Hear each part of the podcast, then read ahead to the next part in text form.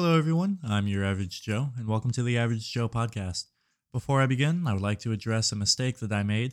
Uh, multiple listeners have brought to my attention that within the first minute of last week's episode, I misspoke and said that Ukraine has invaded Ukraine. I meant to say that Russia has invaded Ukraine, so thank you to everyone who caught that for me. Uh, we're going to call that a test because I just wanted to make sure that you were all paying attention. So, congrats, you passed. Anyways, here's our topics for today. In global news, we're going to look at the background of Ukrainian President Vladimir Zelensky. In tech news, we'll see how Elon Musk is using Starlink to help Ukrainian citizens. In TV and entertainment, we'll go over what Euphoria is and why it's become so popular. In today's how to segment, we're going to learn how to melt chocolate over a stove. And today's topic for debate is Should all countries be isolationist? All right, starting with global news, I want to talk a little bit about Ukraine's current president, Volodymyr Zelensky. This guy is obviously going through a little bit of a uh, struggle right now, right? And I thought, hmm, I wonder what kind of history he has. Is he well suited for this? Maybe he's got like a background in politics or military or something. So I did some research, and here's what I found. Zelensky was born in 1978 in what used to be the Ukrainian Soviet Socialist Republic. His father is a professor, and his mother used to be an engineer.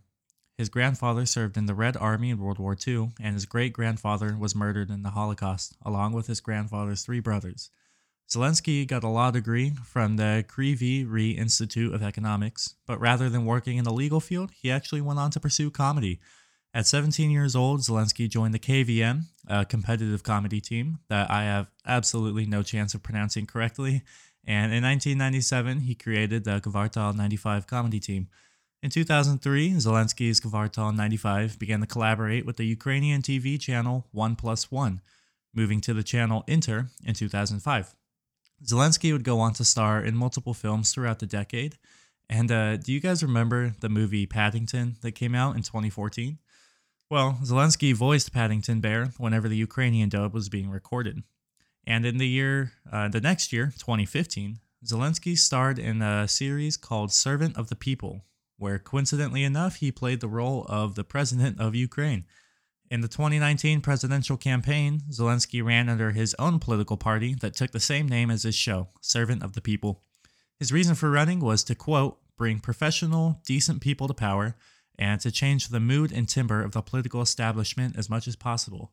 Zelensky was inaugurated on May 20th of 2019, making him the first Jewish president of Ukraine, and he's currently serving out his first and potentially only term since one of his campaign promises was that he would only serve a single 5-year term. And with that, we all know a little more about President Zelensky. All right, moving over to tech news, Elon Musk and SpaceX have sent aid over to Ukraine in the form of their Starlink satellite system. Starlink is Elon Musk's attempt at providing broadband internet to people everywhere, and he really means everywhere. All you need is a clear view of the sky to aim your Starlink satellite dish, and you'll be connected to the thousands of Starlink satellites orbiting the Earth as we speak. Uh, as of right now, I believe is a little over 2,000 satellites uh, in low orbit. This product is super ambitious, and I really hope that it becomes a strong name in the internet market because this is fast, accessible internet that we're talking about. Starlink internet is supposed to provide transfer speeds of up to 100 to 200 megabytes per second, which is like 10 to 20 times faster than the internet I'm currently paying 50 bucks a month for. Keep in mind, I'm saying megabytes per second, not megabits. Uh, a lot of service providers will display their speeds in megabits per second or Mbps. Um, those are always bigger numbers, and that's what kind of entices you to buy their package deal. But if you take that number and divide it by eight, that's actually how fast your internet is in megabytes per second which is the common method used to measure internet speed. The other factor that makes Starlink so ambitious is its ability to be installed pretty much anywhere with a view of the sky, so you don't need to worry about running countless lengths of Ethernet or fiber optic cable from the nearest provider. Just hook up your Starlink dish up to the router and you're all set, you know, fast wireless internet. Now, back to the point of this segment. Elon Musk sent a shipment of his Starlink satellite dishes over to Ukraine as an attempt to restore their internet capabilities, which has been uh, temporarily disabled up until now due to Russian cyber attacks. Now, although this gesture is very much appreciated, uh, there is raised concern about the effectivity of these dishes due to certain wartime variables. Uh, in Ukraine's cities, the tall buildings will disrupt a clear view of the sky. So, the only available location to put these satellite dishes is going to be on top of said buildings. Uh, this is an obvious safety issue for whoever's installing these dishes, since they'll be left in a very vulnerable position. And Russia has shown quite a few times that civilians and soldiers seem to look quite the same through their crosshairs. On top of that, once these satellite dishes are installed, it will just serve as a target for the Russians since they've been using the Ukrainians' restriction from internet as a tactic. So, once again, thank you, Elon, for trying to help out in an important way, but this might not be the solution that Ukraine can use regarding the internet, at least not right now. All right, today for TV and entertainment, we're going to look at the hit show Euphoria to see what it is and why it is so popular. To describe the show in a sentence, think drugs, sex, and rock and roll, but replace the rock and roll with problematic teenagers and mental instability. the show stars Zendaya as a girl named Rue Bennett who suffers from mental disorders and uh, her father's death from cancer. Now, the pilot episode has 17 year old Rue returning home from rehab, and you say for himself, like, oh, okay, I'm glad she chose to, you know, fight addiction and turn her life around, right? So now that she's home, what does she do? Well, she does the only logical thing that a 17 year old girl in America would do. She meets up with her friend Fez and immediately buys drugs from him. So, uh, yeah, so much for rehab. The whole series has a bunch of love triangles, uh, substance abusers, really awkward, weird sex, and uh, a lot of other mature stuff that I guess an adult audience could enjoy. So, uh, who's the who's the target target demographic for this show? Oh, it's it's high schoolers. I mean, I guess the cast is like supposed to be portraying high schoolers, right? But like, isn't it kind of strong to push drugs and sex onto teenagers, half of which can't even legally operate a vehicle?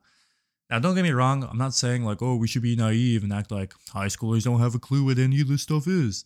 But the show almost seems to glorify the sadness of a terrible lifestyle in a way that makes it seem like normal or almost wanted it's like the show is saying, like, oh, just because we're teenagers, that doesn't mean that we can't have problems too.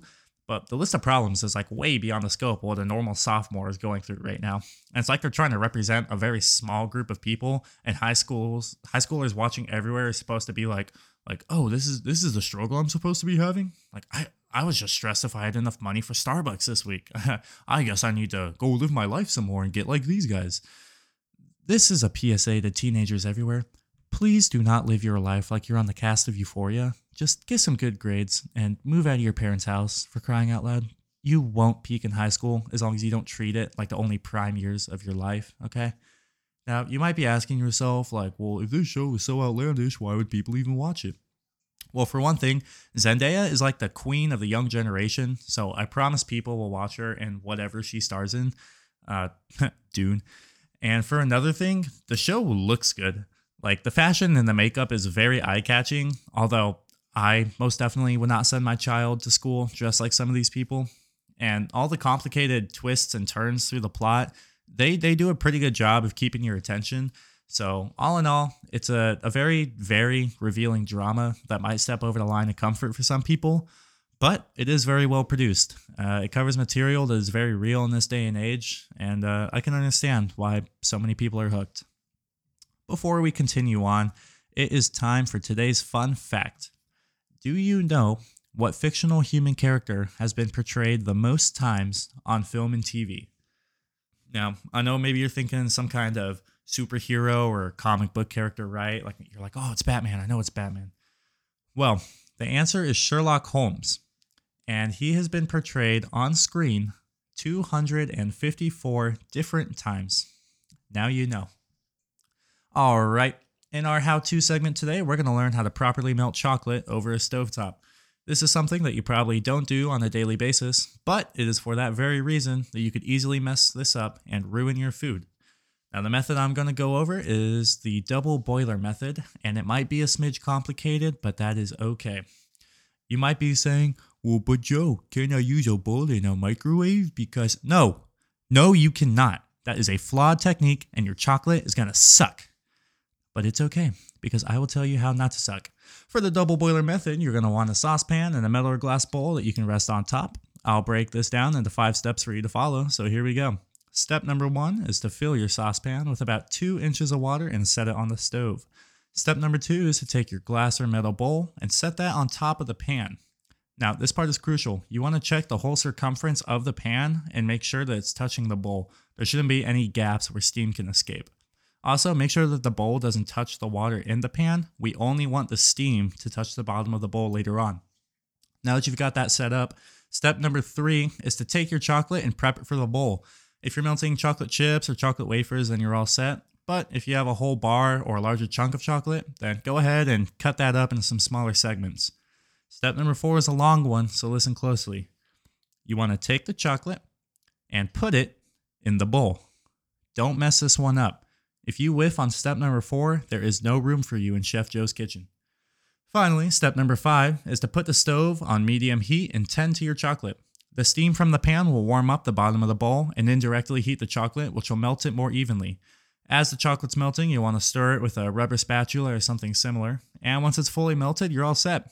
You know, dip some strawberries in your creation. Maybe just eat it with a spoon if you want to. Chef Joe holds no judgment. Now, those steps alone might not seem too hard, but let's address something that could happen that can ruin your whole process, and that's when the chocolate seizes. So, chocolate is made of fat, cocoa, and sugar, right? And when it's melted, these ingredients mix together evenly. But if even the smallest amount of water touches the warm chocolate, it's going to bind with the cocoa and the sugar, and the whole thing of chocolate is going to seize up into a rough, gritty paste, and that is no bueno. If this happens to you, though, fear not, we can fix the problem by fighting fire with fire and adding more water to our chocolate. You'll want to add about a teaspoon of hot water at a time as you stir your seized hot chocolate, and eventually it will smoothen back out. Just like that, you now know how to impress all of your friends by melting chocolate like a pro. All right. For our last segment of the show, let's get into this week's topic for debate. Should all countries be isolationist? Now, here's how I'm going to run this debate. To keep personal bias out of the way, I'll be pulling arguments that both support and negate this topic, and it'll be up to you to decide which stance you take. I think too much mainstream news in today's age is one sided arguments that media outlets want to shove down your throat, but I believe everyone should have the opportunity to see both sides of the coin and make a decision for themselves. To kick things off, we'll look at one supporting stance for isolationist countries. If a country avoids foreign entanglement, that means that it would have more time to focus on domestic policy, and a foreign aid budget could instead be used for infrastructure, national poverty, homelessness, etc. In opposition to this, the economy can also suffer when you neglect the other nations of the world. Trade agreements will be minimal to non existent in a truly isolationist country, and resources like oil, metals, and foods. Uh, they're abundant in more regions of the world than others, so you kind of got to rely on that trade to get your people the stuff they need. Back on the positive, a country that is neutral with those around it could potentially spend uh, less on defense since it would not be getting involved in international conflicts, right?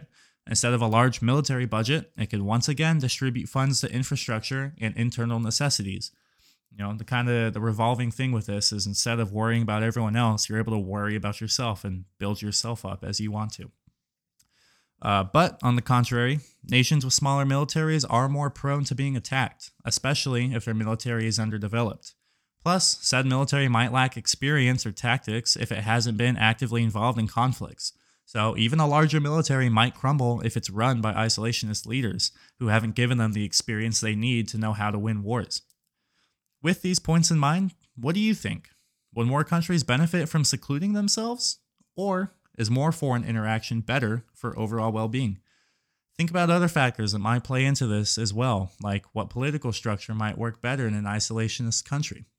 Think about this one for a bit and let me know what you decide. All right, everyone, this is the end of the Average Joe podcast, and I want to give a big thank you to everyone who listened all the way to this point. You're a rock star, and you can be the change the world needs. Please subscribe and stay tuned to future episodes. I like to upload episodes weekly, and I would very much appreciate if you took 20 minutes of your day to hear what I have to say. Who knows? You just might learn something. Have a wonderful day, and I hope to see you again.